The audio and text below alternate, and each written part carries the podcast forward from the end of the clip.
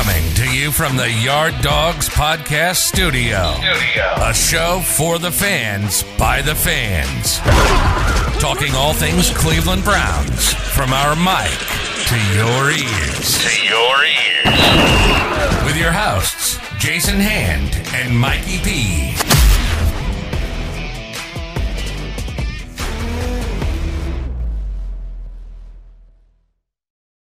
Yes, and welcome to another episode of the Yard Dawgs Podcast, a show for the fans, by the fans. I'm your host, Jason Hand. You can find me on Twitter, at Browns Huddle. You can also find this podcast on Twitter, at Yard Dawgs Pod.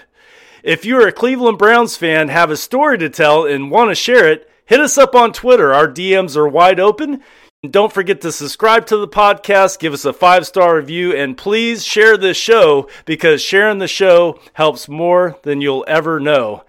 We are streaming live on Facebook, Twitter, and YouTube. You can find us there at Yard Dawgs Podcast, wherever you listen to your favorite podcast, just in case you can't catch the live show. Uh, while you're there, give, give us a follow so we can remind you every time a new episode is available. Joining me is my co-host, my co-pilot, side dog, in the yard. Right now, you can see him. He's there live.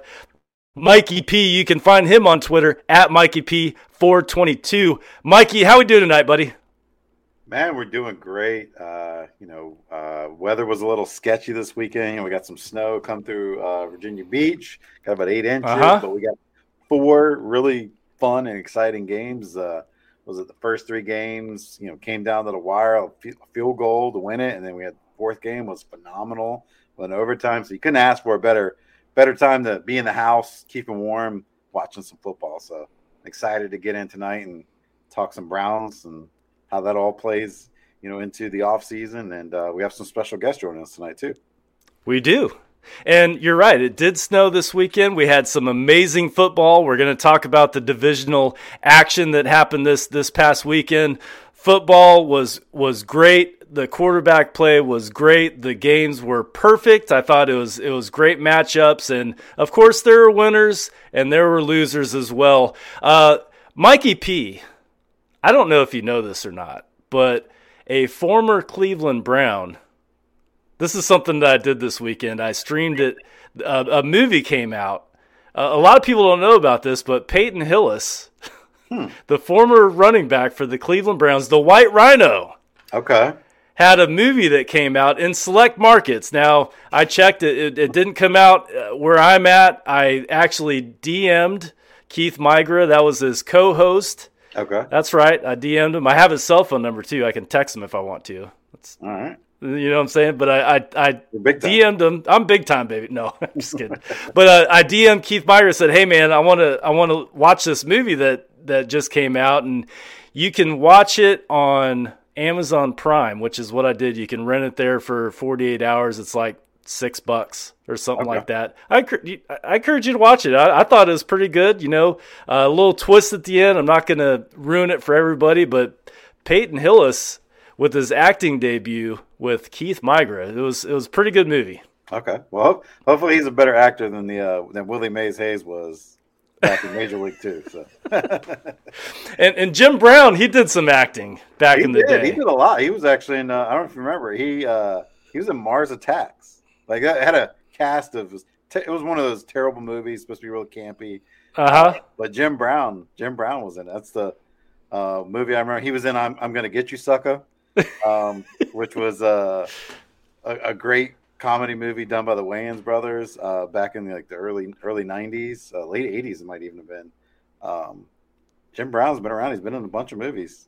See, you, you can get to Hollywood. You can. Through Cleveland. You can totally do that. Absolutely. Like O B J wanted to, you know, go to Hollywood, you know, Los Angeles. Uh, uh, LeBron James, he wanted to go to the Lakers to be near the action, and you know, of course he was just in the movie, but you didn't have to do that. You can do that and still play for the Cleveland Absolutely. Browns. A lot of people don't realize the, the first Avengers was filmed in Cleveland.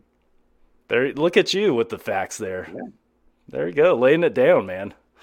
Um, yeah, so go, go ahead and check that out. Uh, it's called The Hunting. And I have to warn you, you, you when you search The Hunting, there's a lot of movies. That, Probably going to get Good Will Hunting. And... yes, there's a lot of movies with that uh, title, so uh, make sure that it's the one with Peyton Hillis. Uh, but but go ahead and check that out. Great movie. I, I thoroughly enjoyed it. As you said, Mikey P, we have a couple of special guests. The first time in Yard Dawgs podcast history, we have two guests in one show. Did you know that? Of course you knew that. You you've been here the whole time. Yeah, it's the first time I've experienced more than one guest. So yeah, so this fun. is gonna be fun tonight, Mikey P. Um, I don't know where this is gonna go.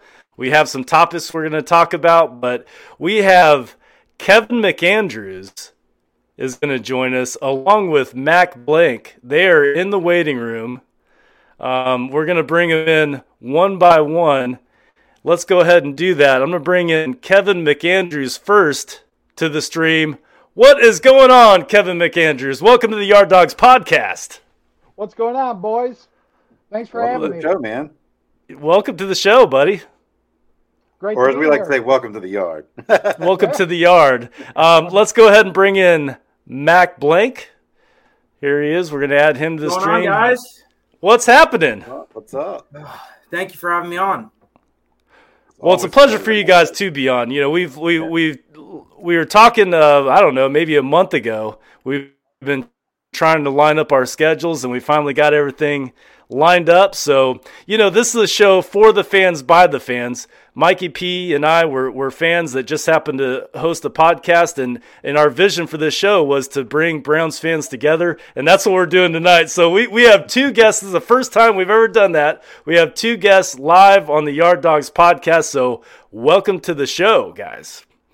Um, let's go ahead and start. I, I want to find out, you guys both live in Ohio. Obviously, you're Browns fans. I, I want to talk about your Browns fandom. How long you've been a, a Browns fan? Who was the quarterback when you started following the Browns? Uh, we'll go ahead and start with you, Mac, Mac Blank. Um, so it it kind of all depends. Now, granted, I was born uh, nineteen ninety-five, uh, a couple months before the team had moved. So, um, you know, the quarterback that I know and I remember is Tim Couch. Now, I don't um, have really any recollection of the older teams, only the stories that my dad would tell me. But, um, you know, it was one of those things to where it was it was always on the T V growing up. Um, and my first memory was actually the Browns losing in O T to the Philadelphia Eagles. Which was the it? It was one of those things where I, I always laugh with my dad about it because um, especially it's more than relevant in talking football nowadays. But I always told him that it was never fair to Tim Couch because he would never be able to get the ball off, um, considering how many defenders would be in his face.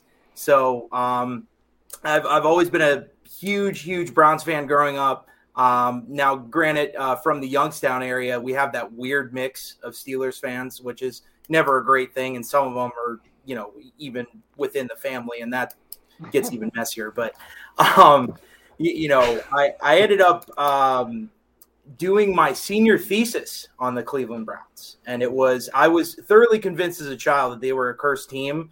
Um, so that was my theory. Uh, it turns out that they're not. It was just a you know poorly managed throughout the years, but. Um, after high school, I ended up uh, playing ball at Westminster College D three in Pittsburgh. All my roommates, again, Steelers fans, so that was fun. Um, after that, I took the first job that got me here to Cleveland, and I've been here for three years now. Wow. Awesome. So so when you started following the Browns, Tim Couch was the quarterback. I'm sure that you guys have seen him on Twitter. Uh, he's, he's helped an- announce a couple of games, I think, during the preseason. Dude is yeah. still in shape. He looks like oh, he can still play. Jacked. Oh, yeah, he's back now. Yeah, he, he looks like he can still play. Oh, yeah, oh, for sure. Yeah, actually, when uh, uh, my friend Reflog actually uh tweeted about him, my app mentioned him, and uh, he favored it and retweeted it, and then he gave me a follow. So that was huge for me, you know. Very nice. Well, Kevin McAndrews uh, also joined us on the Yard Dawgs podcast. Why don't you go ahead and tell us about your Browns fandom, how it started, maybe who was the quarterback when you started following the Browns? Sure. So I was born in ninety-one, a couple years before. Uh, my first memory of the Browns were my dad telling me that they didn't exist anymore. So that kind of that kind of put me in the mindset where I am nowadays. You know, that was kind of dramatizing, but my, my first quarterback was also Tim Couch. Um, and I was, I've been obsessed my whole life. Like I remember uh, Couch with the Hail Mary to Kevin Johnson. Uh, I remember uh, the Run, William, Run, the famous play. Mm-hmm. And then just before that, they stopped Mike Vick on the goal line stand. And uh, with, uh, uh, what was his name? Uh, Warren, uh, the big D tackle. Gerard Warren. Yep. And then uh, another one was I was watching uh, Browns game with my grandpa, uh, my grandpa Roger, who was a big influence on me and uh, being a Browns fan. And uh, we were watching the Browns against the Chiefs, and uh, Dwayne Rudd threw his helmet. And uh, then they kicked that field goal, and my uh, Grandpa Raj picked up a golf club and smashed the T V. So it was a great upbringing, you know, a lot of ups and downs, you know, a lot of a lot of fun. But, uh, yeah, actually, it's pretty funny because looking back then, uh, like that first when I, when I was eleven was the first time they made it to the playoffs, and that's when Kelly Holcomb came in for an injured Tim Couch. And like what you guys were saying, Tim Couch, he he might have he might be – set the record for a quarterback that was hit the most, you know, throughout his career. And he took um, a beating. Yeah. And, uh, but he was just, he was my, he was my first Browns jersey. He was my uh, hero. And then unfortunately that booing incident happened. I remember watching that game and crying and yelling at the fans, like they can hear me through the T V. Why are you booing him? But you know, I was a kid, but, uh, Yeah, just uh, Browns have always been a big part of my life. My whole family is Browns fans. We're all in the uh, right around the uh, four forty area code. And, uh, you know, the Browns are just, even throughout those years up to now, with only one playoff win, which was twenty twenty, uh, they're my favorite team across all sports. I, lo- I live and die by the Browns. That is fantastic. You, you guys reminded me. My my dad gave me a Christmas present, um, probably in two thousand three, somewhere around there. I'd say two thousand three. It was a uh, autographed football, and t- it was signed by two players. It was signed by Tim Couch, and the other player was Courtney Brown. My second and the- jersey. What's that? My second jersey after Couch. Yep. Yeah, and what's what's amazing about that is Tim Couch was the first overall selection in nineteen ninety-nine. So he was the last first overall selection in the nineteen hundreds, you could say. And Courtney Brown was the first overall selection in the year two thousand. So he was the first one taken in two thousand. So I was I always thought that was special. I mean, plus it's Tim Couch and Courtney Brown. So uh, I, I will always cherish that that football. Still have it. It's in my sports room in a case, making sure it stays yeah. safe. Courtney Brown out of Penn State, you know, looking back at his highlights, you know, you would think, why wouldn't we pick him? You know, he was everything that you could ever want in the D N, and unfortunately uh, injuries just uh, ruined his career, you know. It's one of those things you can't predict. So, And, and I don't know if you guys remember, Tim Couch used to be married to – Uh, she was a Playboy playmate. Her name was Heather Kozar, which yeah. I was, was was kind of ironic that he married a girl with the last name of Kozar. Wow! Yeah. So I was like, when he when he was dating her, like when he, when we drafted him, I was like, man, it's it's meant to be. Tim Couch coming to the Browns. His, his future wife could we, be Kozar. Like this, we'd have a, we've happened. had a couple quarterbacks that we thought it was meant to be. You know, we're like Brady Quinn with the Browns jersey, and yeah. Uh, Oh, the Quinn, the Quinn hurt the most, man. I mean, I, I still remember exactly where I was in the car hearing that we traded up for the draft. I mean, there were all those pictures of him as a kid in, in a Browns jersey and everything, and everybody just thought it was meant to be. And, you know, that I, I would I, I would put the Quinn up there as like one of the, you, you know, now granted, you know, he, he's a nice guy, but uh, probably one of the bigger disappointments out of all the Browns quarterbacks. Yeah, for me, out of those, uh, I I uh, uh, played football in high school and was uh, first team West Shore Conference for two years, and I ended up going to the University of Akron. And my experience was when we drafted Charlie Fry, and I was jumping up and down third round. I was like, "Oh, we got our Big Ben! We got our Big Ben!" You, your D's been fried. Let's do this. And then, you know, then that opening game against Pittsburgh that one year, I think we lost forty-eight nothing. Yeah, it was the yeah, worst game, the, the worst beating in uh, franchise history. So that took me down a couple pegs, you know. Yeah, yeah, it brought us back down to reality, huh? Yeah, the, the Brady Quinn one was always one for me because I, I, I like Brady Quinn a lot out of Notre Dame. I think the ultimate un, undoing for him was um, from his junior year to his what senior year, he bulked up a lot. And uh, he actually lost uh, his agility, and he He just looked weird throwing the ball, almost like he was like, like he, his arm motion changed, uh, and he never he never kind of recovered from that. Like he was just he struggled with his accuracy after that. Yeah, and in college, his last game was actually against uh, the Ohio State University, and uh, well, he got, uh, our uh, boy A J Hawk uh, ended up marrying his sister at the time. Correct.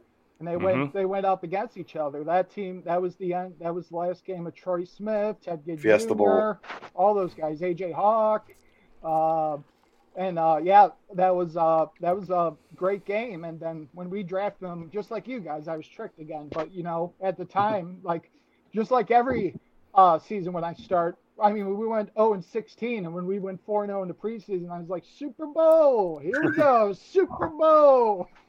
And then they lose the first six. I'm like, ah, oh, we still have a percentage chance to get in. You know, Kaiser can work this out. And, I'm, you know, I'm just a homer. Yeah, you you start looking at those guys, and you're like, I'm going to convince myself that they're a, they're a viable asset. Like, I'm just going to convince myself of that. Oh, the, the worst part every year is just going through the percentages and the scenarios of what's got to happen to get them in. Yeah. And it's just yeah. – and you, you almost look like uh, Charlie from It's Always Sunny. Yeah. Where you're connecting all the notes together and you're you're Pepe writing – Sylvia. The, Pepe, Pepe Sylvia. No, so, you know, there you is know, Pepe Sylvia. Sylvia. He doesn't exist. All those people do, and they want to know where their mail is. Yeah. All right, well, we are streaming live on Facebook. You can find us there at Yard Dawgs Podcast. We are also streaming on YouTube and Twitter. You can find us there at Yard Dawgs Pod. Listener comments, uh, we, we welcome them. Alicia is checking in on Facebook. We see she says, hey there, uh, best games this weekend. Yes, Alicia, best games this weekend. We are definitely going to talk about those games just a little later. So if you have a comment, go ahead and post it, and uh, when we see it, we'll go ahead and talk about it. Um, let's get into some Browns headlines. This is going to go back a, a, a little bit uh, earlier this week. I want to talk about Baker Wars. Like, that's not talked about enough on Twitter. That seems to be on everybody's feed. I don't know about your guys, but it's all over my feed. Baker Wars, you know, uh, if you're for Baker, you're being labeled labeled a Baker bro. Um, is is it Baker bro? Yeah, the Baker I, bros and the uh, and then yeah. It's just everybody else, I guess. Yeah, uh, yes. Which is weird to me, right? That that we're labeling. So just, I'm sure you guys listen to the show. I'm in support of Baker. I'm also in support of the Browns. I want I want nothing more than to see us, you know, go on back of our winning ways, get back to the playoffs. But let, let's talk about the Baker Wars. Um, you guys have seen on um, what's that? Uh, spaces. Spaces. I don't know if you guys have been on there uh, on Spaces. Sure. Where, where do you guys sit with Baker Wars, and do you think it's fair that people are being labeled Baker Bros? I'll start with you, Mac. So my, my thing is that, uh, of course, you, you know, um, I've I've been a huge fan of Baker, but it, it kind of goes past that this season. Um, you, you know, you need to be realistic, and it needs to be team first. Um, you, you know, especially with his injury. Um, you, you know, the the first time his shoulder popped out wasn't even the big one, because he came back in the game and he threw nine straight completions to win that game against Houston. Uh, the big one was week six. You know, he snapped his humerus bone in his shoulder. I mean, everybody's seen the picture, and it's probably one of the only times where I've watched football and I've almost like almost vomited just from seeing, like, it was probably, it was just extremely gross. Just like, it's still something that kind of, you know, sits up here, but um, Baker is going to be the best option going forward. Um, you, you know, they've already picked up his fifth year option. Um, you know, any quarterback that's going to be an upgrade is going to require picks or, you know, more attention, um, you know, salary cap wise. And that's just not what the Browns would be able to do. Um, you, you know, you look at it, Jack Conklin's still not going to be back this year. I, I mean, maybe for the past, you know, last couple games, you still need a right tackle. Um, you, you know, Jed Wills, his ankle still isn't one hundred percent, and we don't know if it's going to be one hundred percent. And looking at it, especially with what he put on tape uh, against, you know, against the Steelers, it's not very promising. And then you have the debacle with the wide receiver room. So, you know, I, I'm always a big believer that it's team first, right? You, you know, you look at the San Francisco forty-niners, Jimmy Garoppolo it has is two and oh right now in the postseason. He has yet to throw a touchdown. He's thrown two interceptions. And at some point, I mean, they look like the ugliest thing ever, but they have a team around them. You know, they have, they have Deebo Samuel, they have great, you know, George Kittle. Um, they're able to run the ball, and they're, you know, it, they can spread the ball out to multiple people, get those yards after catch. So, um, you, you know, to, to summarize up here, I, the cheapest and best option would be to go with Baker going forward and just upgrade the offense, because, you know, let's just say, for example, you, you know, all all those guys are right. You know, Baker isn't it. And he goes out there and he just stinks it up next year. Okay, now what? Now you have to go get a quarterback. Well, if you don't have the rest of the pieces around you, you're not going to win anyway. So you might as well just upgrade the rest of the roster, get some playmakers at wide receiver, shore up that offensive line, and just run it back, because Baker has proven that he can be the guy. You know, when things are clicking and that, and, you know, all pistons in that offensive engine are running, he can go. So there's no, there's no reason to, you know, have him get that surgery, watch some film, take that cuff, cuff off, upgrade the offense, and let's run it. Very good take, Mac. Well, I'm going to move to you, uh, Kevin McAndrews. What are your thoughts? Yeah, my thoughts are, um, no, I ride and die with, uh, whoever the Browns quarterback is. And uh, with Baker, especially this last year, once he threw that pick and he had that awkward tackle, I thought he broke his spine, you know, as he like dove head first, like with the crown of his helmet. It it, it looked really bad. And um, as you were saying, uh, that once the shoulder went out, you know, you can obviously tell that um, something's different this year. Uh, even in twenty nineteen, when they had a horrible coaching staff, he, he still, he played much better, you know. Even the system where we, God forbid, we couldn't uh, convert inside the goal line that year, you know, just the coaching staff up to uh, top to bottom was just, but um, this year, you know, with his injuries, uh, you could just, you can tell that they were really affecting him. And unfortunately, uh, the O B J stuff was going on. And uh, I mean, he, he moved on, he's on, he's playing for L A right now, but There, there was just something still off about Baker. I mean, like the next game, he threw. Uh, I think it was. It was. I think I want to say it was. He had seven incompletions. Now I'm not sure. I think it was twenty, twenty-eight for thirty-five, and four of those passes were dropped when we fell short against the uh, Steelers at home. Mm-hmm. I mean, he played a great game, but they couldn't establish uh, this offense. And like you guys, I mean.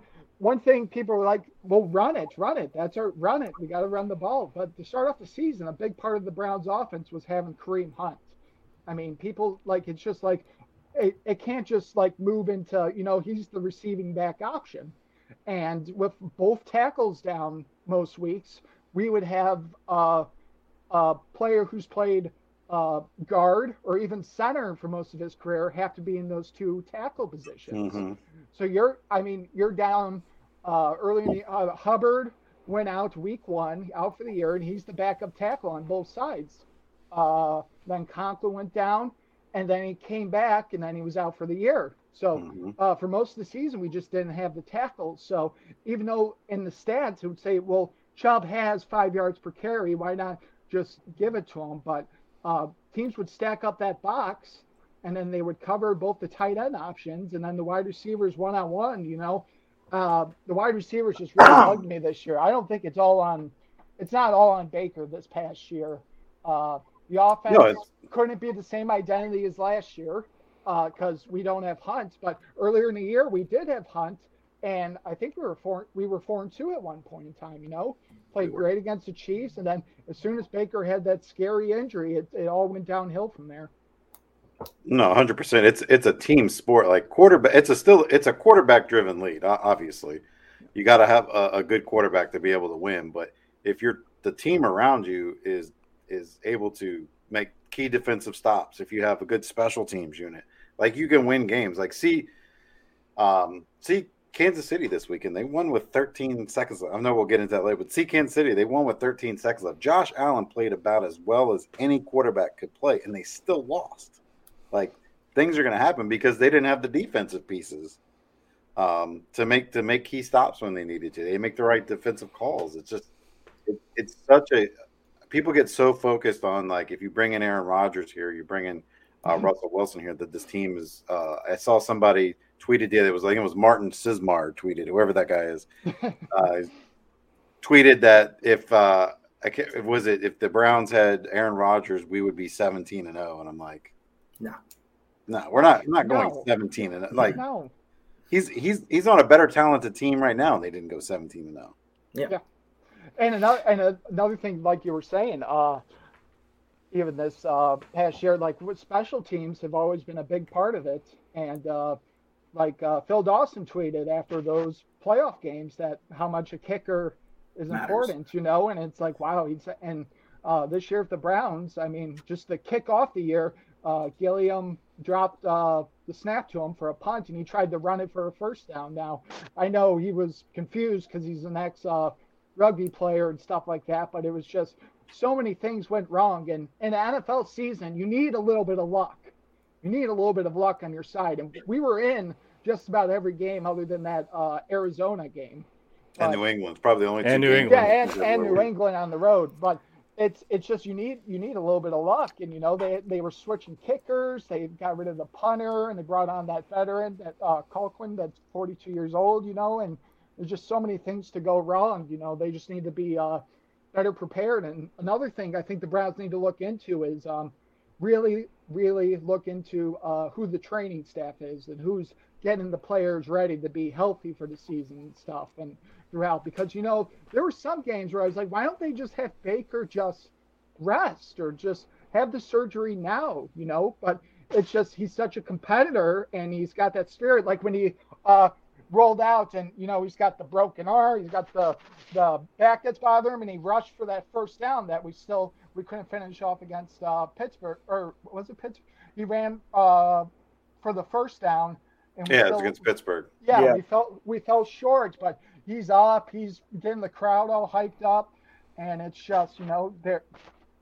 We just need help on offense. And I think a big thing for this offseason, like you guys were uh, alluding to, we're going to talk about uh, re-signing Landry. I don't know uh, what your guys' thoughts are on it, but uh, I really think Landry was hurt for most of the season.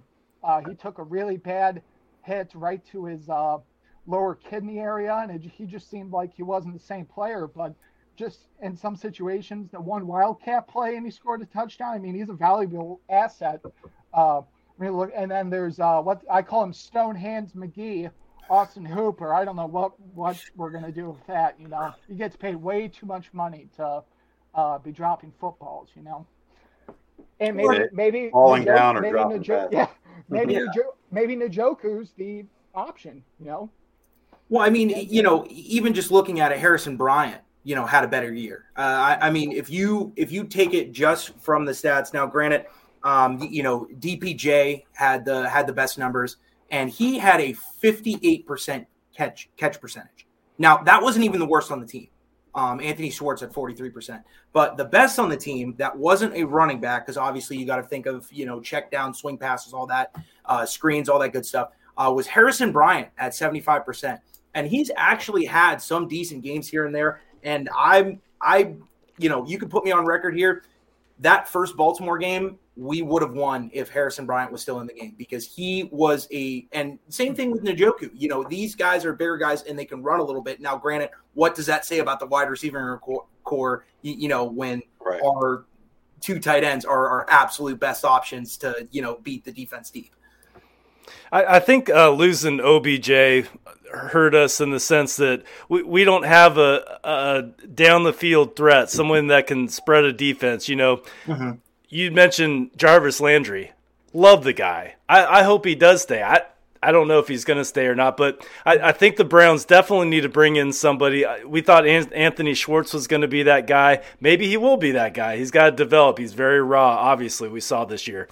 But uh, that's who I think the Browns need to bring in as far as the receiver is somebody that can – you know, keep those defense uh, backs honest, you know, uh, somebody that can spread the, the defense. And we just didn't have that guy after O B J left, I thought. Yeah, and also uh, when we're talking about the tight ends and how well they played, not including Hooper, you know, but, you know, the uh, the tight ends and the sets we were in with those replacement uh, guards playing tackle, and we had the rookie Hudson from Cincinnati, uh, just my experience playing college football, uh, a lot of those – Uh, plays where you need a little extra time, the tight ends not only have to run a route, they have to go down and block that end to keep them to the uh, tackles, you know.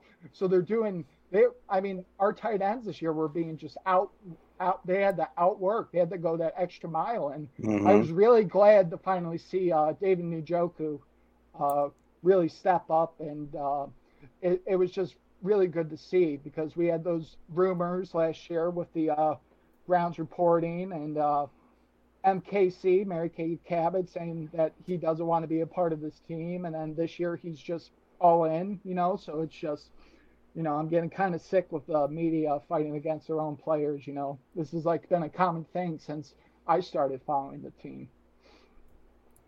I don't know what your guys' thoughts are about that, the reporting, and then um, Dustin Fox. Well, well uh, interesting you, you you bring that up. So today, Brian Windhorst uh, was on E S P N, and he ripped. He he drug Cleveland media through the mud, and he's a former Cleveland media guy.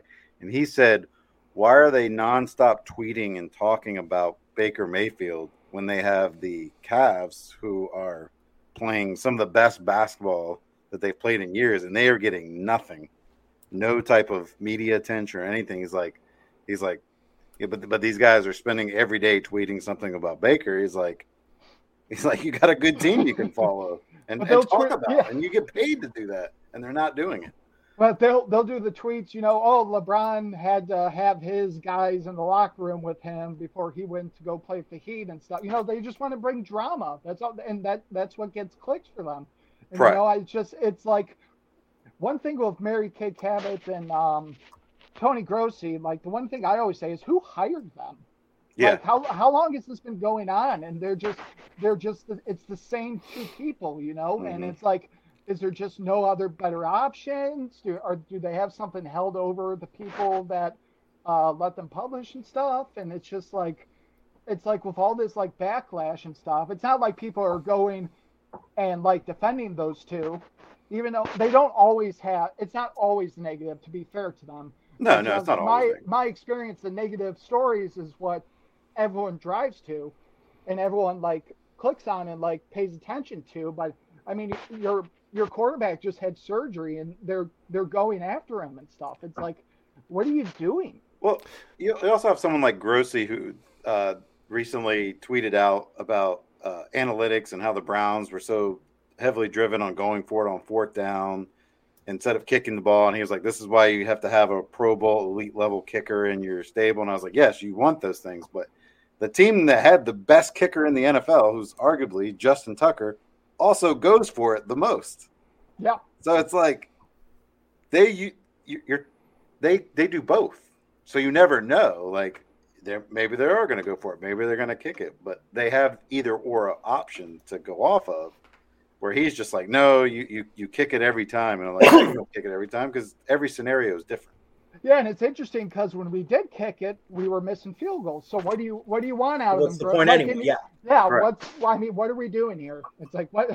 It's like, well, it worked last year, right? I mean, yeah. I didn't hear him complaining about Stefanski last year other than uh, he tweeted out that the Pol- the Polish community and Cle- he's made like a wordplay joke on his last name, and he's like, oh, all the Polish people in Cleveland will love him and stuff, and I even give a background story on who he is as a coach and all the players that supported him. He just did a, a a wordplay joke on his last name, and then that's it, the end. It's like, come on, dude. And to to be a little fair, I mean, Baker Mayfield is captivating. Like, it's not just our mm-hmm. local media market that's that's covering. I mean, you got Colin Cowherd. I mean, E S P N. He he is captivating. He, he's a popular t- topic. Um, I, I don't know why that is. He always has been ever since he was drafted. I mean, I don't remember another Browns Q B that was more talked about. I mean, Johnny Manziel was talked about, but his it was pretty short career yeah, here in yeah. Cleveland. And we, we agreed uh, with the uh, the bad things. Yeah, you know, so so so Baker gets talked about. Does does Baker handle it right most of the time? I, you know, I, I have to be honest with you, and I, I'm a Baker supporter. I didn't like that he went to social media, you know, and and liked Dustin Fox's tweet and then, you know, tweeted about it. I, personally, I don't think that, that he should have done that, but he did, and that's who he is, and that's one of the reasons why we like him is because he speaks his mind, he tells the truth. Um, he, he, B- Baker thinks a lot like fans do a lot of times. Like when he said, Jesus, Tony, I mean, that's the, that's what Br- Brown's Twitter says that, you know, so um, to, to Mary Kay Cabot's defense, Tony Gross's defense, I mean, Baker is... he's a popular guy, and people like to talk about him. It gets, you know, that's what news is, right? But yeah, and I, I think... just want to say with uh, Dustin Fox, you know, I, I'm, I, I love the guy. I just, it was just the tweet that just upset me. I mean, I, I've loved him since he won. He was uh, number thirty-seven and playing for the Buckeyes back in the day, you know, and uh, he even made the mention like, yeah, I played in seven games starting or whatever. I just didn't understand. Maybe the tweet was out of context. I don't know who riled him up.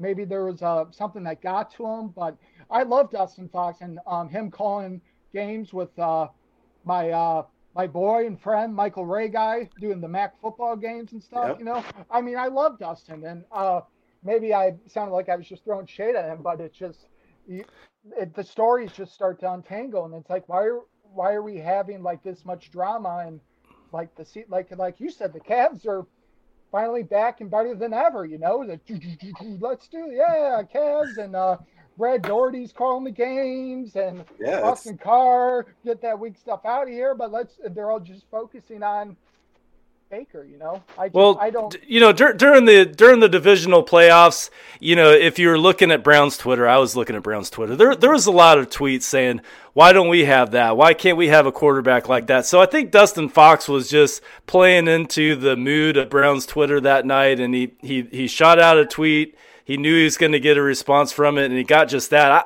he probably had no idea that Baker Mayfield was going to like his tweet. I mean, oh, my gosh. And, and, and I guarantee there's people listening to his show the next day that normally probably don't listen, and they're wanting to call. As soon as there's a call-in segment, they're there, they're calling, and and that's what radio guys do. They – if you're like they, they kind of have a shtick, and even on uh, you know, Karma's kind of the the homer, and Lima's kind of become the the anti-homer. And uh, what I do want to see is, does Baker let this humble him? Because someone brought up a good point the other night about Joe Burrow. Like Joe Burrow's playing some elite football right now, but he's been humbled twice in his career so far.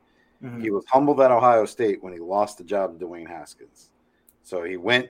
Went to L S U, worked his butt off from from the first year he started it to the second year was like he he he just got better. Um, last year he tears his A C L, misses the year. He came back this year on a mission. Like, does Baker take the injury and this offseason? Like, does does he look at it and say, hey, look, I'm on a one year prove it deal. This is probably the make or break for my career at this point as mm-hmm. being a, start, a consistent starter.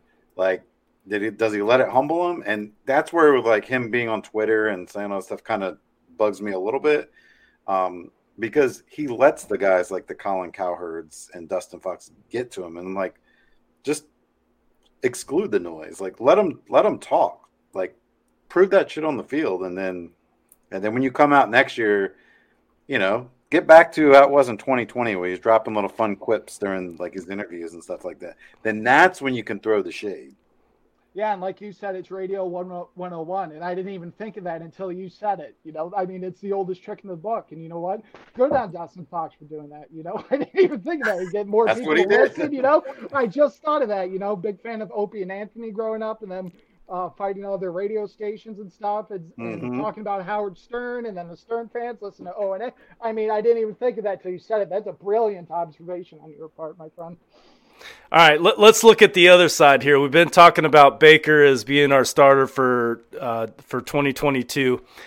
This was news today. The Vikings uh, held a second interview with Browns executive Kwesi Adofo-Mensah. Did I murder his name? Did I get that right? You got it pretty, uh, yeah, pretty right. You nailed it. Kwesi. Could we just call him Kwesi? Uh, they they are strongly considering – now, I haven't checked Twitter in the past hour. Maybe they've already hired him. I don't think they did, but I, I think I would have – my phone would have lit up like a Christmas tree, and it didn't. Um, this is interesting because everybody's already talking about Kirk Cousins. And we know that when trades happen, Mikey P, you and I were talking pre-show, part of what makes trades happen are relationships. Obviously, Andrew Berry and Kwesi are tight. Andrew Berry brought him in here. Uh, b- before he was with the Browns, he was with the 49ers for seven years. Before that, he was on Wall Street. Mm-hmm. Assuming that the Minnesota Vikings do hire Kwesi, which, you know, the Browns would get a compensatory pick, a third rounder for this year and next year. Do you think that that that's a stronger case that we could trade with Minnesota and bring in a Kirk Cousins? Uh, Mac, I'll start with you. Yeah, it, it just it doesn't make a lot of sense from the Browns' perspective uh, because it, especially, you, you know, uh, a quarterback like it, trading for them, you're always going to overpay. Uh, I mean, it, like uh, Stafford. Now, grant, granted, you, you know, Matt Stafford's been one of the most talented quarterbacks to, to come into the league, but, you know, he was three first round picks. Um, you, you know, you're hearing all these offers, um, you, you know, that might be for Russ or Aaron Rodgers. So, you, you know, you if you take on um, Cousins' uh, Cousins' contract compared to Baker's, there's an extra sixteen million dollars in cap space. They still have to extend Ward. They still have to extend Njoku. You know, you have to pay Clowney or figure that out in free agency. They have to figure out the de- defensive tackle position, O tackle depth. So it just, it you, you know, and I, I feel like I'm just beating this dead horse. You know, you can't, especially for a quarterback to where, you know, his stats and a healthy Baker are almost exactly the same. So to give up all of what you are, you need to build a better roster just for, you know, such a lateral move, it just does not make a lot of sense. Um, now, granted, to your point, a big reason why trades happen is because of relationships. But um, I saw this earlier on my timeline, you, you know, so Um, this um, this front office personnel for, for the Browns is interviewing with the Vikings. He has been the talent scout for Andrew Berry. So uh, one of their guidelines is, is that they're always constantly aligned, always within that same kind of thought process on where the team is going to go. So if the front office wants Cousins, wouldn't that new G M want him to stay in Minnesota and be his quarterback? You, you know, so it, there's just a, there's a lot of um, – Now, granted, you know, Andrew Berry also said in his press conference that his job is to evaluate every single position. And if a guy like Aaron Rodgers comes along or a guy like Russell Wilson comes along and for some reason that trade clause is waived and the money makes sense and, you know, it does not hurt that hurt the Browns financially or that many in draft, you know, assets, he'll pull the trigger. But the, you know, the. The realistic part about all of this is that, you know, it's not Madden. Like the, you're, they're not going to be able to make it happen without giving up uh, again all of that cap space and all of the assets. And you know, let's let's be real here. There are a lot of holes that need to be addressed this offseason. So you know, to to give up some of that and put put your roster in jeopardy just for such a lateral move, it just does not make a lot of sense. And definitely something that I cannot see. Um, you know, Andrew Berry making this offseason. Yeah, I mean, Ken, yo, you made a, a great point. Yeah, you made a great point there with uh, that if if the front office here wants them and they hire the head scout to yeah. be their new G M, then wouldn't it make sense that he would also want him also? So it makes a lot of sense, and we kind of talked about that on, before before today's show too. Like it's it's kind of a conundrum situation. Well, and see, the thing about it is is – He he already he interviewed with Minnesota. obviously they talked about their plan. He already knows what the plan is. We just don't know. Correct. Right? So mm-hmm. it's it's interesting because he also knows what our plan is or what the direction we want to go. Right? So so he, he he has all the pieces to the puzzle. It's it's it is interesting. I don't know if there's anything there. Maybe we're reading too much into it. I am curious though, Kevin, to know your thoughts on this. Yeah, when it comes to the Vikings and him, uh, if he eventually does end up being, you know, there, uh, it just it it doesn't make sense to me. Just because uh, look at the Vikings, uh, they cleaned house, you know, after this season and uh, got rid of the coaching staff and uh, there. And since Stefanski has moved on, they they've been, you know, I mean, we beat them this past year, you know.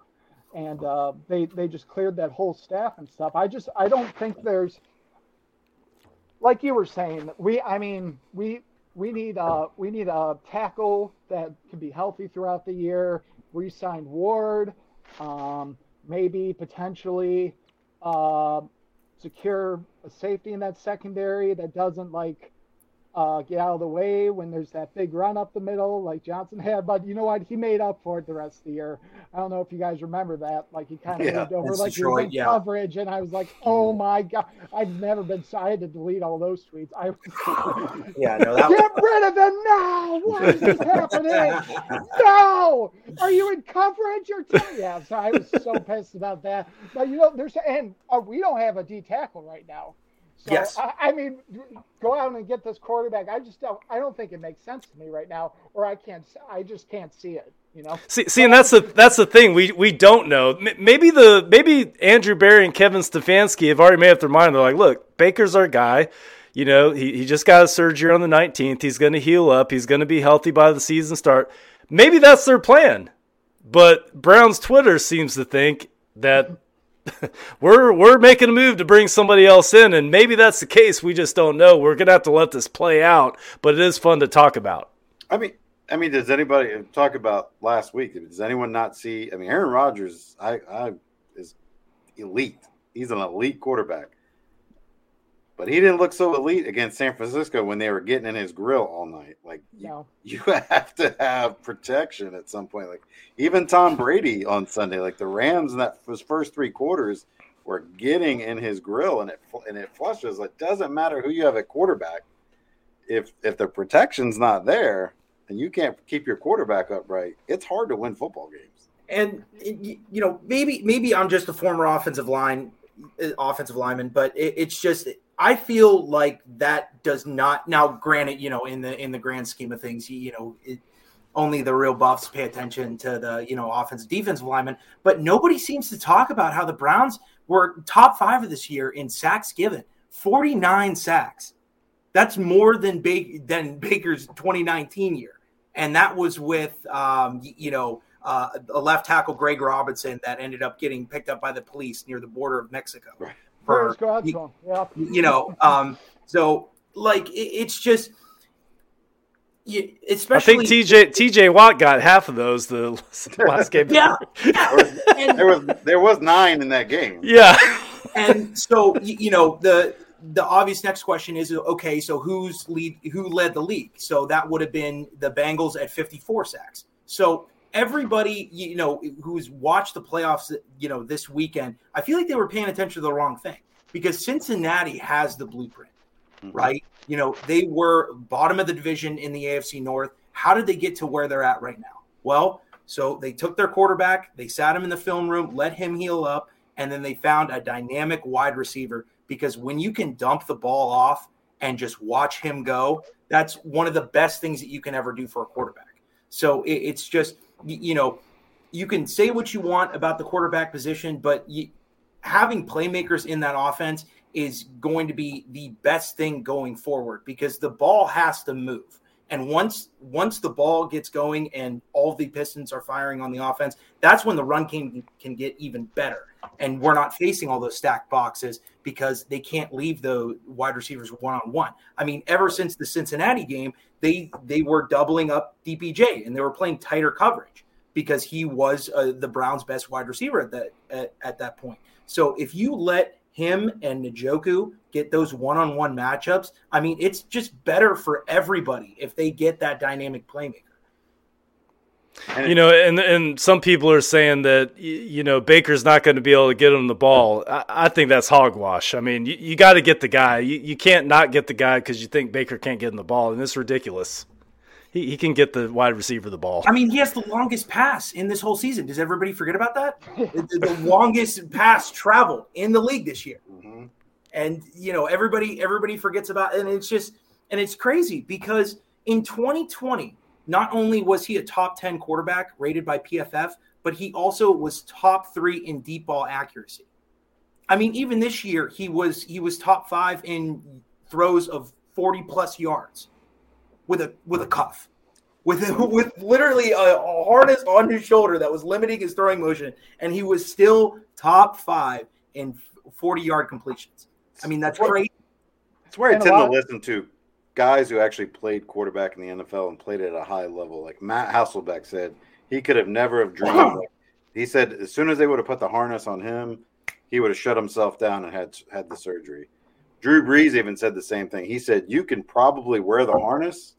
And, and, and, uh, but he even said he noticed in games, you know, after he started wearing the harness, uh, and, and after the injury you mentioned earlier, when it was against the Arizona game, is when he noticed the biggest difference. Like there were certain things when he couldn't pull the trigger because of where his footwork was. Like he he relied so much, um, and and throwing the ball like requires so much torque. And when you don't have full torque in your body or full range in your body, like I don't care what anybody says, try go sh- like you could shoot a basketball all day long, but hold your arm to your left side and try shooting that same basketball. Your your, your motion changes, everything changes, and you just don't get used to that. Like it, it doesn't happen. Like you've been throwing it a certain way for years. Um, yeah, and I, injury I, definitely played a factor.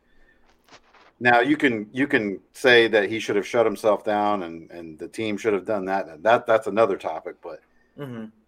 yeah, we can't get into that tonight.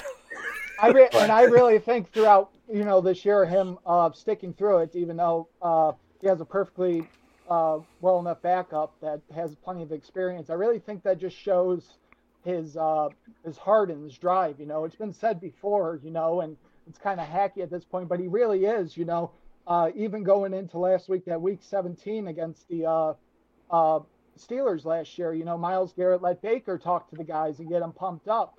And same thing with the playoffs and stuff. You know, it's it's really like, he is like the heart and soul of this team, you know, even though that you're hurt. He, I mean, uh, Myles Garrett, end of the year, I mean, he, he's running on one leg and he's playing through it, you know. Yep. He's not getting the stats anymore, but he's like, I'm not going to sit on the bench and let my guys go out there and uh, I'm not I'm not with them and stuff, you know. So there's a lot of that on this team where uh, we have a good core of guys who have a lot of pride and stuff, which, which I love. This, I haven't seen it throughout my life. And, you know, another thing is uh, D P J had to move from the slot to a uh, wide receiver one and two spot, uh, especially the weeks when Landry was out. And, um, you know, uh, what do you guys think about uh, Hollywood Higgins? Do you think, uh, I mean, what happened? Like, I think Hollywood he just sat out. He just sat out, and there was, it said personal reasons, you know? I, I think the thing with Hollywood is Stefanski preached from the time he got here, you got to work. And the knock on Hollywood since coming here was he doesn't work hard in practice. He's not a good blocking receiver. Um, and in this offense, if you're not going to do both of those things, it doesn't matter how good you are. You're not going to see the field consistently.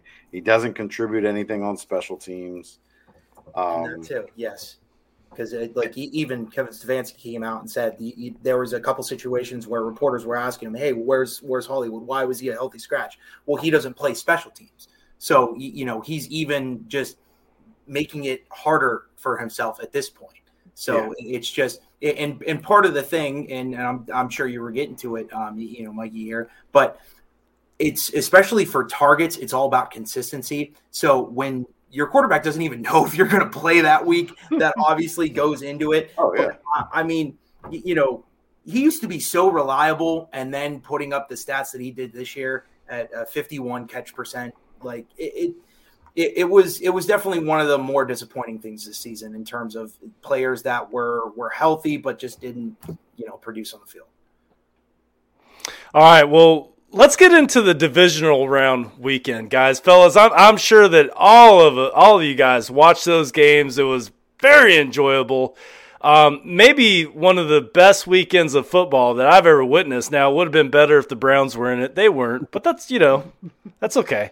Uh, let, let's go through it. So, first, the, the Bengals over the Titans. A lot of people oh. didn't see that coming. I mean, the Titans were the top seed, right, in the A F C. Is that right? They were the number, yeah, they were, they were number one. They had the bye. They were the well, number one sure seed. they, they they were they they had a bye. They they were going to this game fresh. Obviously, they're at home, and Bengals came and shocked them with a victory, nineteen to sixteen. Now this this is hits home for us. They're in the same division, guys. I don't know about you, but the Bengals are going to be a problem for us for many years to come, in my opinion. Oh yeah, yeah, yeah. As long as Jamarr Chase and Joe Burrow there. Yeah, there. It's just uh, I, I mean his. Jamarr Chase, his release off the ball. Um, the big, the biggest knack that I saw is that I, I just thought that, you know, his, his hands weren't there, and it showed a lot, especially in practice preseason, but he somehow turned it on. And that was, that was my biggest blunders in terms of takes before the season. Um, but yeah, it's, it's one of those things. Now, granted, we're lucky. And another reason why we have to have the cap space that we have, um, because one of the guys that played that played like the best against Jamarr Chase was Denzel Ward. And we have those kind of corners, especially with him and Greg Newsome. You know, we have those corners that can match up against those kind of wide receivers. So I, I guess that kind of adds another frustration to it, especially since, you know, when we were fully healthy and they were playing all their starters, about how well we played against, you know, the Bengals there. So, yeah, you know, and was- go ahead. Go ahead. We seemed like a team that we're, we're better built for uh, the Bengals, like you're saying, with the secondary matchups and stuff like that. And um, we can we can hang on to Mixon just by collapsing that and the linebackers committing to the run. Uh, if you remember uh, last year when we get into shootout games, our, our linebackers, we would be on our second and third string linebackers throughout the entire season. Mm-hmm. Uh, and especially matching up, the, the big thing that's going to determine these next couple of years, the Bengals look like they're on the up, and it's going to be, uh, you know, honestly, is this the time for like Cleveland and Cincinnati to be that one two with uh, Steelers now looking for, I, I, I hope, and knock on wood, I hope it takes them twenty years to find their next guy, you know, and with uh, Baltimore, they got uh, Lamar, you know, and uh, they'll have their running backs coming back, so they'll still be uh, a really big part of this division. But, you know, at the same time, even with our off year, uh, we were able to split with Baltimore, and we, I think, I mean, we honestly, I think we could have won both of them, but it's just, uh, it's just an exciting time. But that's what made this season so frustrating is just uh, games we were supposed to win, we just. We didn't have that little bit of luck. We had the skill, but we didn't have that little bit of luck, you know. Right, yeah, because you you finished what we finished eight and nine, two games go either way, and there was lots of games that could have gone either way. And and you're you're the A F C North champion, not the Bengals. Exactly. This is this is funny to me, you know. A Browns podcast can't cover other games in the playoffs because the conversation's going to get right back to the Browns, and I love it. We're talking about the Tennessee Titans, Bengals, and now we're t- – it's awesome. It's awesome. Uh, Derrick Henry came back this game. Wasn't enough. Uh, you know, it wasn't enough. Joe Burrow sacked nine times. Usually that's going to give you an L. They still came back with the with the victory. Tannehill with three key picks. That's that's yeah, that was the undoing with Tannehill with the uh, with the key picks, and uh, I mean the Titans early on made kind of a blunder just going for two because uh, if they don't go for two, like it changes the dynamic of kind of that end series of the game. Yeah, and Phil Dawson uh, tweeting out after the all the playoff games were done, see how important the kicker position is? And people just retweeted him like crazy. You know, he's pretty, he keeps to himself, but after he tweeted that, I was like, oh, Phil, he's got a point. Phil and my boy uh, Dave Zassidel, class of ninety-three, Bay High School, you know, nah. uh, the one two tandem. It does have a point. And, and in fact, uh, he was a rookie. That's the crazy part yeah. about it. The, the the next game, the 49ers and the Packers, if everybody remembers, like even Fox during their tele or was it was it Fox was on that game? Mm-hmm. Was they were yeah, talking about yeah, it was Fox. They were talking about how both special teams units had struggled all year. The 49ers special teams unit struggled and the Packers had struggled mightily with Mason Crosby, I think, led the league in blocked kicks this year. He, he had a couple key misses. Um, and then it came down to, you know, a, a blocked field goal in the first half for the Packers. And then the, the blocked punt totally changed the game because San Francisco, they couldn't move the ball at all, uh, really, yeah. up, up until that point. And then, I mean, thirteen points, you don't usually win. yeah. And like you said, they had their, they had no passing touchdowns. None. You know, it's like, they had no it's offensive touchdowns. Incredible. At all. Yeah, it's incredible. Just that one special teams block for a touchdown. And that's the difference. You, you think Aaron Rodgers is done in Green Bay? You think he's moving on next year? That's going to be an interesting one. I think he's done if he doesn't have any type of, I call it creative control within the players that are brought back or pro- players that are brought in. If he has no input there, I think he, he will meticulate his way out. Aaron Rodgers is kind of an enigma of a guy anyways. Like, he could just up and say, uh, Jeopardy's actually offered me a really sweet deal to, to host. I think I'm just going to walk away from football. And and nobody would be – like, it wouldn't shock It wouldn't shock me. Yeah, and Devontae Adams isn't re-signed. So, so I mean, if Devontae Adams – if they don't bring back – I mean, it sounds like they've already said that they've committed to franchise tagging him at that oh, okay. twenty million price. So mm-hmm. if, if they're bringing him back, it's gotta, gotta lead me to believe that they're going to try everything they can to get Rodgers back too, as well. Like, I don't right. see them bringing a thirty year old receiver back at a twenty million dollars price tag. And hopefully then they don't Jordan draft, Love out there. Hopefully they don't draft a uh, quarterback again in the first round, like you did a couple years ago. I mean, um, All right, we we we we have some Facebook comments, and I promise we're going to get to them. They're they're talking about Browns fandom, and they're going back and forth. So we're we're gonna we have a Yard Dawgs mailbag question that we'll get into at the end of the show. So if you're listening to this live on Facebook, we see your comments, and we will get to them in just a couple minutes. Let's let's skip to the game of the week. All right, Chiefs uh, and Bills. The Chiefs defeated the Bills in what was the most amazing comeback I, I've ever witnessed on a football field. I'm sitting there with my wife watching this game, and thirteen seconds are left in the fourth quarter. And I turn to my wife, I'm like, this game's over. There's no way that, you know, Patrick Mahomes can come back. I mean, thirteen seconds, guys, thirteen. And he ends up sending him into overtime.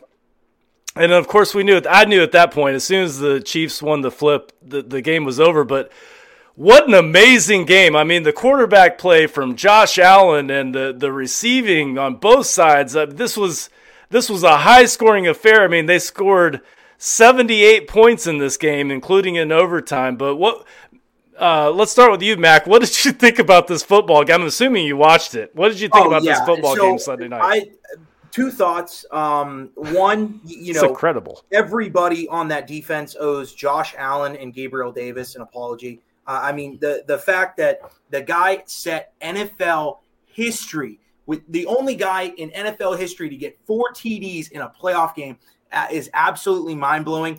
But you, you know, Buffalo, to Buffalo's credit, they went into the season and they knew what they had, what they had to acquire, which was pass rushers. You know, they have Ed Oliver. Um, I believe it's Rousseau, Rousseau. Um, Rousseau, yeah. Yeah, From Rousseau Miami. That they had drafted. But, uh, I mean, it was just it, – it, it's it's clear. Um, you know, they couldn't, again, couldn't generate any pass rush. And the way how you need to beat quarterbacks like Patrick Mahomes is that you rush with four and you drop seven. And you you just pray to God that you get him before he finds somebody wide open. They didn't, and he marched it down the field. I, I mean, the I never understood the whole, you, you know, both teams need to get the ball in O T. I mean, it's overtime for a reason. This is sudden death. This is this should be your priority to just – I mean, it's thirteen seconds, two stops. That's so incredible. Yeah, it, it was it was it was mind-boggling. Um, now, granted, I I wanted the the Bills to win. Um, I can't stand Jackson Mahomes or Brittany Matthews to save my life, and that was oh. just seeing them cel- celebrate really kind of uh, kind of tore me up inside a little bit um, in terms of frustration. But you, you know, icing on the cake. yeah, yeah, that was the the the icing on the crap cake. Um, that, that everybody yeah. that wanted Buffalo to win had to eat. Um, but, yeah, it, it's just two plays, thirteen seconds to get the game-tying field goal. Uh, I mean, you have to – even if you gamble there and miss, um, you, you know, it, it's they, I, they let them back in the game, and that's what that's what's going to happen. And you're going to – you know, you're going to lose every single time if you don't just at least try to get a it, – I don't know. It just seemed like when they were marching the defense out there – that it was just a, oh, well, we're not going to give up the touchdown. They didn't have any awareness of just saying, hey, here's the line right here, and we need to dig our heels in because more than likely, I, I mean, Butker's been a solid kicker for years now. So Money. It wasn't like any kind of, you know, surprise that he was going to nail that. And it was it it was just really kind of a shocker to see that they gave they gave up, you know, three points within thirteen seconds. Yeah, and – it took me back to last year when uh, the Browns were trying to get in the playoffs, and we needed Oakland or we needed Las Vegas to lose to the Dolphins, and the Dolphins, mm-hmm. the Raiders came back and won the game with like nineteen seconds left, and even that took a personal foul penalty to get them in the field goal range. And I was like, thirteen seconds, like Dak Prescott couldn't even spike the ball with fourteen. There's no way they're going to come back with thirteen seconds left, and they tied the game. And it was just like the way the defense just. Like, it was almost like they were in Hail Mary defense, and I'm like, what are we doing? And I'm just like, ah. You, you know, and this was after we see Stafford do what he did to the Bucs. I mean, what was there, thir- thirty-three seconds on the clock or something like that when Stafford marched him down? You, you know, so we already saw something unbelievable. And then you... At least that was a blown coverage. Like, yeah, right. They let, they let, yeah. They let Kupp get behind uh, the secondary, which you're never supposed oh. to do on that. Um, but this was just like they kept everything in front, and then but they were they were acting like they didn't know what to do. It's just very weird. They just let Kelsey just run twenty-five yards up the field, and I'm like, before anybody even touched him. Yeah, I had a couple of uh, P T S D uh, flashbacks from that. It's like, cover Kelsey. It's all you have to do. Us as Browns fans, you know, bringing it back to the Browns. Even just though cover Kelsey, man. Yeah, just get on him. Come on, Wilson. It's like, but it's. You know, I think I really think this uh, past weekend, you guys have all said it, but I think it was one of the more entertaining playoff sequences I've ever seen. I mean, I I mean the three game three games into it, I was oh and three, you know, with my picks and stuff, you know, predicting the matchups. And uh, the last one, I really wanted to be wrong and go oh and four, but you know, Kansas City, they just they just find a way to win. I think that's a testament to that coaching staff, you know, Andy Reid and that gang of. Uh, uh, That staff he's able to just keep together, you know, and that uh, just plays a big part in it. All right, before before we get to the Yard Dawgs mailbag question, I want to ask each of you guys who who who ends up going to the Super Bowl. Um, so who's going to win this weekend? Bengals uh, or Chiefs? I'll start with you, Mac. Bengals or Chiefs? Who's going to the Super Bowl? I, I mean, it's it's going to be Chiefs. Um, you know, there's no way no way that Andy Reid loses to the Bengals twice in one year. Uh, I mean, outside of Belichick, um, he's had the most um, like conference title games in his own stadium. Um, so it, it's just, I mean, he has a chance to set history, and I don't think he's going to let anybody stop him. I, Hill's healthy, and he's going to be one hundred percent. I mean, he Hill probably had one of his best games. You know, uh, last week, and you know, barring any any other health concerns, plus you have to add in, um, you know, Chris Jones, who's one of the best, you know, interior defensive players out there, and that's where the Bengals really struggle. You, you know, in between the tackles, especially giving up nine sacks um, mm-hmm. to a guy um, to a defensive line like Tennessee. Now, granted, Mike Vrabel runs a very good defense, very stout defense, um, but nothing compared to that deep, uh, Chiefs defensive line. So I, I definitely – now I, I think it's going to be a little bit closer game, um, but I I would say Chiefs by ten. So Chiefs fans should wear their umbrella hats, especially the ones that are sitting below the sky boxes, so they don't get the champagne oh. bath after the game. well, uh, Kevin, let, earlier, if if I would be upset that somebody would spray me with champagne if the Browns won, and, and I, I shot him back with this. You, you know, I, I'm a guy that's lived in northeastern Ohio all my life for twenty-six years. I waterproof all my gear with spray the night before, before I even go out there, because Lord knows, I mean, I don't even pay attention to the weather report anymore. Lord knows what that, what that storm is going to look like that next morning. So I'm, I'm already waterproofed with my hat all the way. So you're good to go. So yeah, I, I don't even need a hat or a poncho. You're good. All right. Uh, Kevin, who's going to the Super Bowl in the A F C, Chiefs or Bengals? Yeah, I, I really think the Chiefs are going to uh, end up going, you know, uh, for a number of reasons. I think they're just more skilled overall. Uh, they've been there before. Um, but, you know, uh, the Bengals winning would really be uh, just a huge, uh, you know, like just an overall shift in like how the N F L has been played this past year. And uh, but, you know, with my background, you know, I don't like the Reds. I don't like the Bearcats.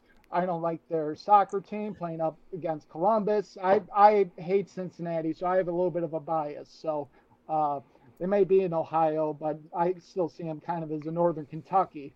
So I'll take the Chiefs. And you know what? I, I've been wrong this entire year, so maybe the Bengals will win because I picked the Chiefs. So that's all. Mikey P, what do you think, man? I think the Chiefs are probably, you know, they're, they're going to – They're going to pull it out. I I, just, I think Cincinnati's magic runs out this week. Do you guys think it'll be a close game? I think it will be a close game. I think yeah. it'll be closer than people think. Yeah, I think it'll be down to the wire. Okay, well, we we, we know when, when you have a close game, anything can happen, right? So we'll, it's going to be a good game, right? You need a little bit of luck in the playoffs. You need a little bit of luck, and who knows? The Bengals could have the the luck on Lady Luck on their side when they when they face the Chiefs. Let's move to the N F C side of the the the football field. Uh, 49ers are facing the Rams. You know, uh, 49ers they're they're they're a great football team. Um, they're I think they're exciting to watch. You know, this past weekend was low scoring, but uh, you know I thought the defense was good. Jimmy G. You know, he, he might have some magic left in him. What do you guys think? Uh, Mikey P, I'll start with you. Uh, I mean, I think it's hard to beat a team three times in a season, even though the, the 49ers have dominated the Rams recently. I think they're on some, like, six-game or eight-game winning streak against them. Uh, it just seems ironic that Tampa Bay last year during a COVID season gets to play at home during the Super Bowl, and now you're potentially going to have the Rams could play in the Super Bowl. It just just feels just feels like the Rams are destined to win this game. So I'm yeah, gonna, I'll go Rams. Yeah, I completely agree. Kevin, you know, I, I that was that was going to be my point. You know, uh, I really think that. Uh, The Rams have the advantage just because that's what the league wants, you know. And I know that's not – I mean, they play the game on the field, but I really think it's going to be Rams-Chiefs in the Super Bowl. Um, but you know what? Maybe we'll see something from the 49ers that we didn't see last week. Maybe, you know, they have a great coaching staff, and um, they could pull it off. I just don't see it right now. I think it's uh, Rams-Chiefs Super Bowl. And we'll end with you, Mac. It, I, I mean, it, it's hard at this point in the year um, to say anything bad about the Rams defense because they've really heat, heated up, um, especially Von Miller um, and Aaron Donald. Uh, one of them has sixteen pressures. The other has eleven. I'm not sure which. I'm kind of confused. But, um, you know, they terrorized Brady. They made Kyler look like, you know, he hasn't even seen the football field. Uh, and it was it, – it's one of those things. Now, I, I will say this. Um, I have the Rams as my pick. The only variable here is Andrew Whitworth. Uh, now, he was out last week. If he is out again this week, um, I give San Francisco just because uh, Kyle Shanahan is a very good coach. I mean, he maximizes the most out of his players, even when he was an offensive coordinator in Cleveland. Uh, I mean, he made, you know, Brian Hoyer look like the next saint of Cleveland Q Bs. So. Right. Um, you know, I would say Rams, uh, but again, if Whitworth doesn't start, uh, you, you know, I, I would have to go with the 49ers. You know, before the season started, I predicted O B J would be in the Super Bowl. I just didn't know it'd be in a Rams uniform. um, just yeah, I, I'm going to go with the Bengals and Rams in the Super Bowl. That's who I think's going to make it. Bengals okay. and Rams. So it's going to be a fun weekend of football. We're all going to be witnessing it. Um, you know, hopefully we stay safe, stay warm, right in front of the T V set, watching watching our football. Let's get to the Browns mail, uh, Yard Dawgs mailbag. Our Facebook viewers have been talking about this. I actually, uh, let me read it off my phone. This is a Browns fandom question. All right, both of you guys have basically, you've been a fan since nineteen ninety-nine, since the Browns came back. Mikey P and I, uh, a little bit older, you know, I, I've been a Browns fan since the nineteen eighties. Mikey P, you're you're right there too. Um, yeah, eighty, eighty, eighty-three is like the, or eighty, I'm sorry, eighty-five is like the first season I remember. My, yeah. Yeah, I, I was right around there, definitely during Bernie Kosar. But this question comes from Patches O'Houlihan. Um, his Twitter at – did I say that wrong? I mean, if you, if you can duck your wins, you can duck a ball. Um, his his at is at O C M E D I C R N. He, he's a friend of the show. He's He's – been watching the show. He actually turned us on to Chad Patterson. He was our guest uh, two weeks ago, and uh, it was because of Patches O'Houlihan. I hope I'm saying that right. He's hey, you uh, got it. Patches O'Houlihan. There we go. But he asked a, a Twitter question. Um, this is my question for the show. Why do you still stand behind the Browns even after all the ups and downs, not just in the past few years, but throughout the rebuild from nineteen ninety-nine. We we have had some ups and downs, so he's asking us, gentlemen, you know, why are we still behind the Browns? Well, and for me, it's just that my uh, my family roots, uh, all I, we were just brought up here in Cleveland, and it's like, why why would I root for another city to have fun and succeed and have happiness, you know? Um, even though my time with being a Browns fan has been uh, ninety-five percent misery, uh, who else am I going to root for? You know, uh, my my dad told me stories growing up about Bernie and the Cardiac Kids and um, and Dean Perry slamming down Bradshaw, and it's just uh, or not Dean, uh, what was his name? Uh, that defensive tackle that slammed. Uh, Turkey Jones. Turkey Jones. Yeah, Turkey Jones, Dean Perry. I've been playing Madden too much. Uh, and, but I, I, why would I root for any other city, you know? And uh, Cleveland has just been my love this whole time. And, you know, it's, I mean, I wouldn't have it any other way. All this, I think it builds character too. All this. Uh, oh, it builds a hell of a lot of character, buddy. Mac, let's go to you, buddy. So um, my thing is, and I, I remember seeing that comment because uh, I believe somebody um, commented that on Twitter as well. And I, I was kind of thinking about it as I was setting up, um, you, you know, my setup here. And if the Browns win the Super Bowl, you know, at one point in time, it will be the greatest comeback in any sport in terms of overall franchises. Uh, I mean, you have to think about a franchise such as Cleveland. You know, they were dominant in the sixties. Um, they came through and they had a couple appearances in the A F C Championship in the eighties, couldn't quite get there. And then you had them leave in ninety-five due to Art Modell. And, you know, I could say plenty of things on, about him. But um, so they come back. They have an owner by the name of Randy Lerner, who oh. wasn't even interested in football. Okay. Ashton, he was Ashton Villa. Yeah. Ashton Villa, yeah. He was, he, he was, a, he was a soccer nut. Um, and up until now, granted, they had that freak season in two thousand seven, um, but up until about two thousand thirteen, the Browns weren't even competitive. Like they just didn't. And it was it was from a clear talent t- standpoint. I, I mean, in terms of all the dysfunction that they've had to go through and in terms of, you know, where they've had they've had staff outbreaks, you, you know, in in the training facilities. So if they can somehow get this together and win the Super Bowl, or even just go back to the A F C Championship again, it would mean more. And now, and even like, look at this, that playoff win over Pittsburgh, that was the greatest Cleveland game I've ever seen in my entire life. And I will put that, like I will die on that hill.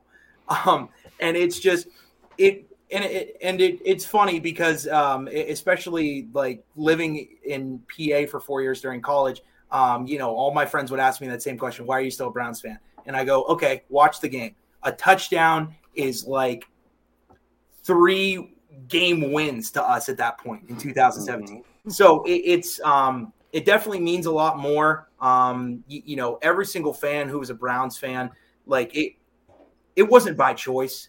We were all brought into this one way or another by a family member or a friend, or, you know, it was, it was on T V. And again, if they end up winning this, it will be the greatest sports story of all time. So I'm just here for the ride.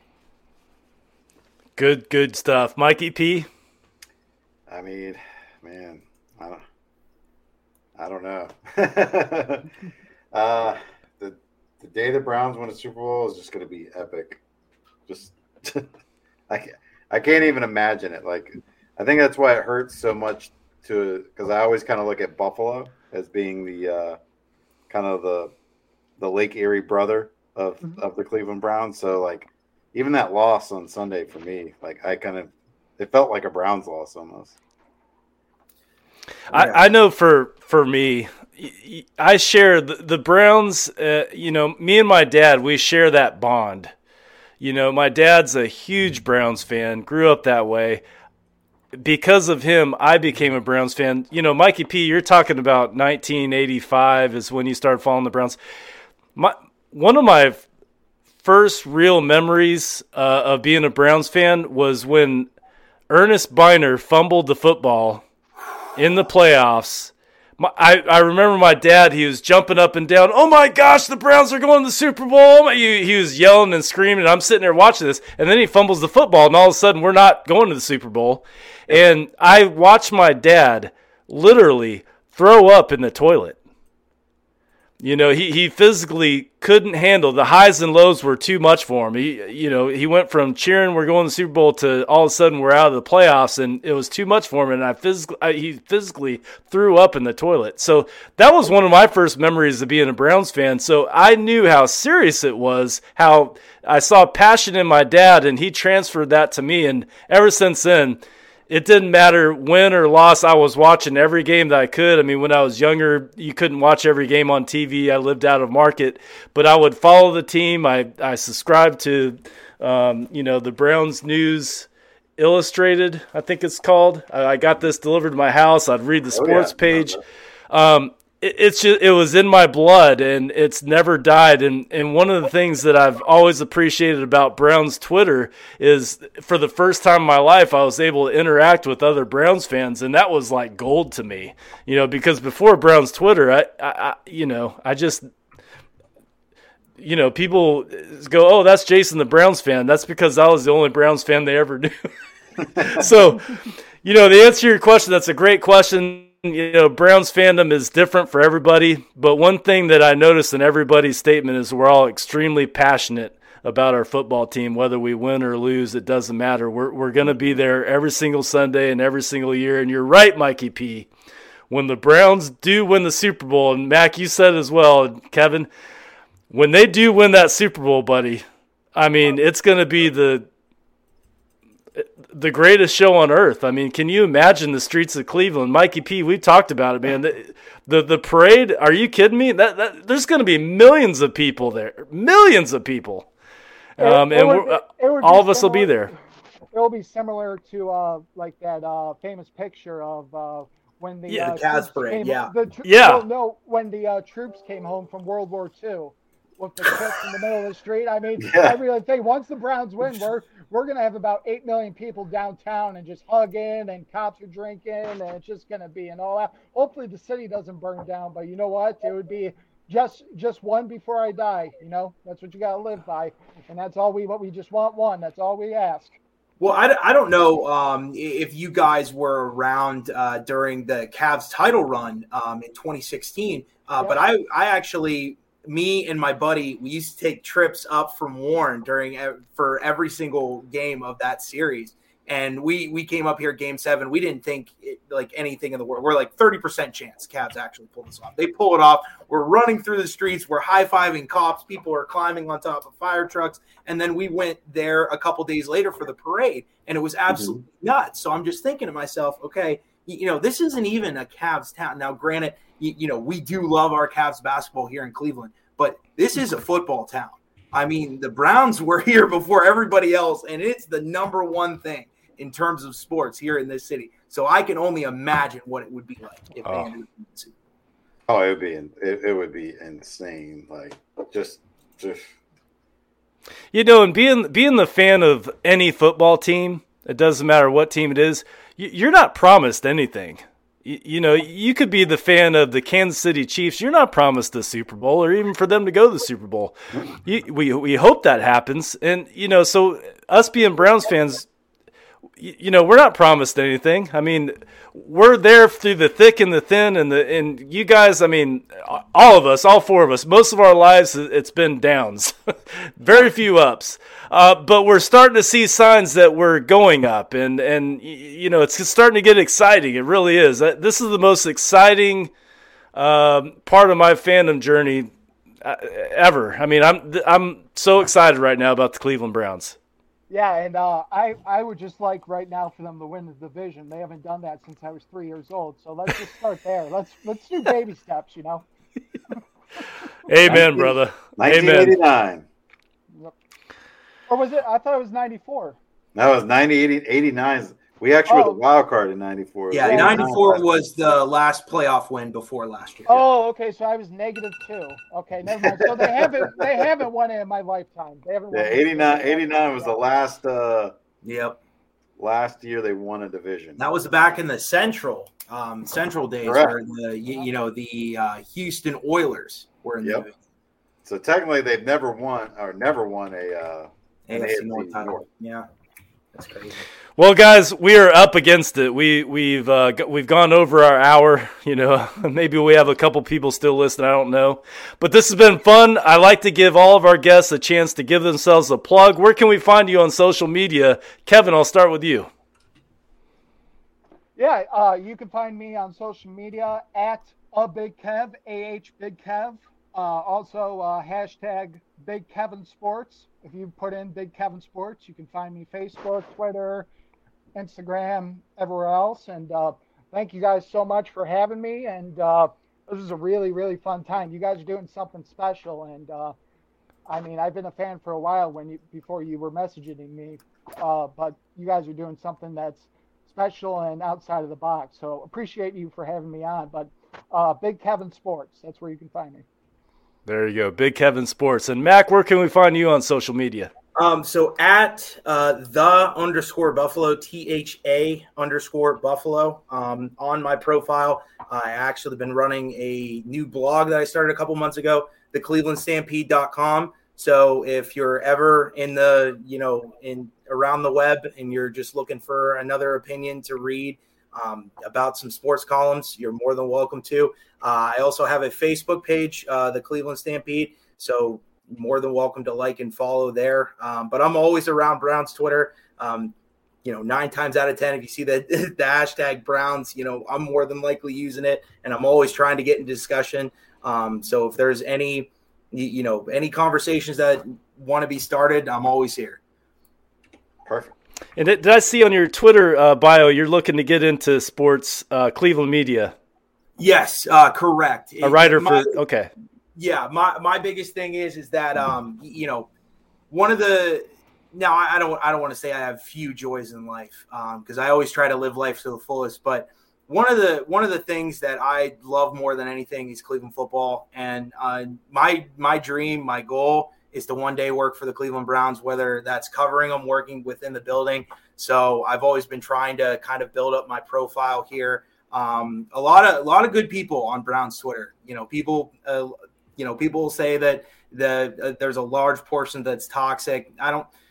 I don't really believe in it. I think it's just a kind of vocal minority. Um, a lot of the people that I've met from Browns Twitter have been absolutely kind to me, kind to the work that I that I put in, the content that I put out there. So um, not only thank thank you know, thankful for you guys and the Yard Dawg podcast, but also all of my followers out there, all eighteen hundred of you guys. If any of you guys are listening, thank you. Um, I, I mean, I never would have pictured one day that I would actually have a decent following and, you know, a good amount of people liking my stuff. I think that's really cool. And just the fact that I get to interact with Browns fans, you, you know, all day, I shouldn't say, or I shouldn't say all day, but, you know, throughout the day, um, I just, I just think it's great. I'm always having a great time talking Browns. Well, that's awesome. I'm going to speak on behalf of myself and Mikey P. Um, when I say it, man, it, this is why we do a podcast, to, to get around Browns fans like you. This has been an absolute pleasure. You know, I, I forgot to look at the time. We usually like to keep the, the show to about an hour. We've had, we had so much fun. We covered so many topics that time just flew. And here it is. We're, we're an hour and a half into it. I, I personally don't want it to end, but it has to, because, uh, I don't know. It just has to. Well, we keep going. No, um, Mikey P, do you have any final words before we end this oh, thing? Man, uh, it, it's it's great to have you guys on and, and talk to fellow Browns fans and um, you know, share our passion and, and, and talk about what we love. And um, you know, we do this because we want to, not because we're getting paid to or uh, we have to. So um, it's it's always it's always good to talk. And I think, you know, if any of you Cleveland media do ever listen, if you do, just remember. Uh, Uh, cherish what you have, because you have well said. You, you have an awesome job and the ability to to speak to others and get a message out there. So just remember uh, what you have is great, and uh, don't be so negative all the time. Well Remember. said. Well said. And your audience, the you know the, the the Browns media audience, the Browns fans. I mean, what a it doesn't get any better, man. I mean, th- this fan base is incredible, and I'm with you, Mac. I don't think Twitter's. I mean, it could be a toxic place, but I like to think of it like a grocery store. You don't go into a grocery store and buy everything on every single aisle. Aisle, you pass by stuff and you pick out the things that you want. That's the way I do with Twitter. You know, mm-hmm. there's some some things I just keep on scrolling. You know, I see what that's all about. I'm like, ah, I'm gonna skip by that one. And, but I'll I'll get into interactions that are fun, that are positive. Um, so that's that's where I stand with that. one hundred percent agree. Well, well, I like to end all the podcasts with the Go Browns, and we have four guys here that are going to help me out. So uh, on the count of th- three, we'll do a Go Browns. We'll do it now. One, two, three. Go, Go Browns! Go Browns!